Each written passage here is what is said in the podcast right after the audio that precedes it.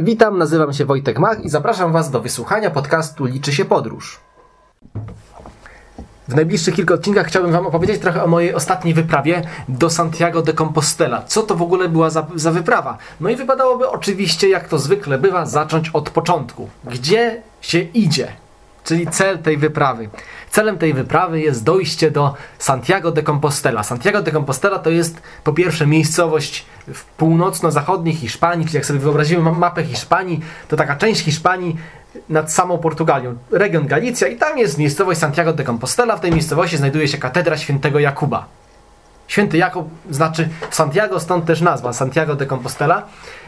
Cała wyprawa polega na tym, że po prostu idziemy. Jest to pielgrzymka, piesza bądź rowerowa. Część ludzi jeździ rowerami, część nawet jeździ konno, ale głównie chodzi się pieszo. No i na taką pielgrzymkę w tym roku udało nam się z, z moją żoną pójść. Byliśmy na pielgrzymce w Santiago de Compostela, czyli zrobiliśmy tak zwane Camino. Camino to jest po prostu droga, droga świętego Jakuba. To jest, to jest ta nazwa. Powiedziałem, że to jest pielgrzymka.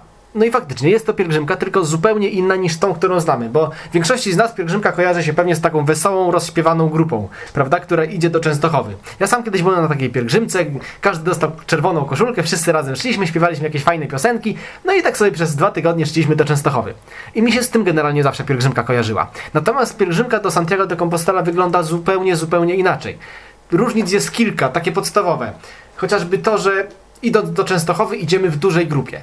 Wychodzi na przykład grupa sobie z jakiejś miejscowości, idzie 40 osób, często są to osoby w podobnym wieku, są na przykład grupy studenckie i taka podobna grupa sobie idzie przez cały czas razem ze sobą, 40 osób.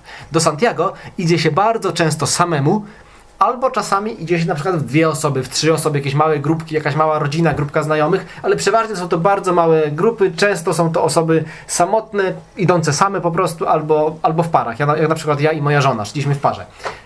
Kolejna różnica. Idąc do Częstochowy bardzo często mamy tak, że nasz bagaż, w zasadzie chyba zawsze, nie spotkałem się z innym rozwiązaniem, ale przeważnie jest tak, że nasz bagaż jedzie sobie obok w jakimś busiku, czy w jakimś tirze nawet, jak jest duża grupa. Te wszystkie bagaże sobie jadą, a my mamy na plecach taki malutki plecaczek, w środku nie wiem, kanapeczka, batonik, coś do picia i to nam wystarcza. A wszystkie ciężkie rzeczy, wszystkie rzeczy y, do przebrania, nie wiem, śpiwór i takie inne rzeczy, które troszkę więcej ważą, no jadą sobie w tym, na naszym dużym plecaku w jakimś busie albo tirze.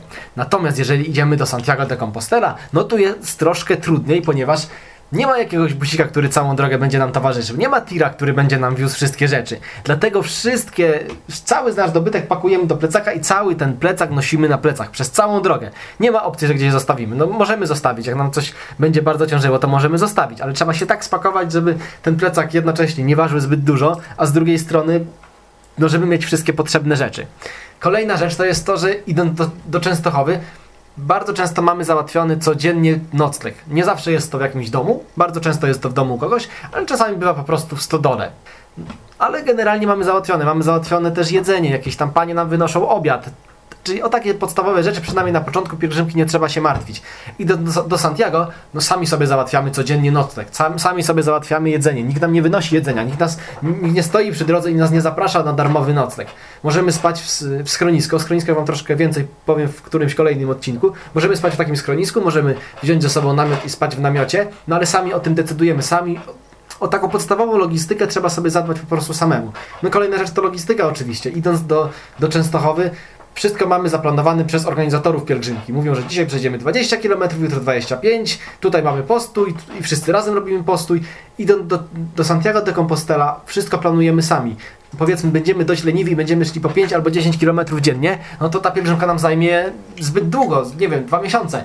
Jeżeli zaplanujemy zbyt dużo kilometrów, to się zmęczymy i do, nie wiem, doznamy kontuzji i nasza pielgrzymka w ogóle się nie odbędzie. Dlatego trzeba o logistykę zadbać samemu. I właśnie z tych powodów pielgrzymka do Santiago de Compostela zdecydowanie bardziej mi się podobała niż chodzenie do Częstochowy, ponieważ chociażby ten aspekt, że samemu sobie coś organizujemy, jest, sprawia, że to już jest we, dla mnie, dla mnie już jest to ciekawsze, że mogę sobie sam, sam coś zorganizować. To już jest wyprawa, prawda? Pójście na pielgrzymkę do Częstochowy to jest taka, no pielgrzymka, każdy może iść tak naprawdę. Do Santiago de Compostela też może iść każdy, ale wymaga to troszkę więcej organizacji, więcej takiej logistyki, przemyślenia, y, co spakujemy, jak spakujemy, którędy pójdziemy, jak pójdziemy, którą trasę wybrać. Na te wszystkie pytania i jeszcze więcej odpowiem Wam w kilku kolejnych odcinkach podcastu Liczy się podróż. Pozdrawiam i do usłyszenia.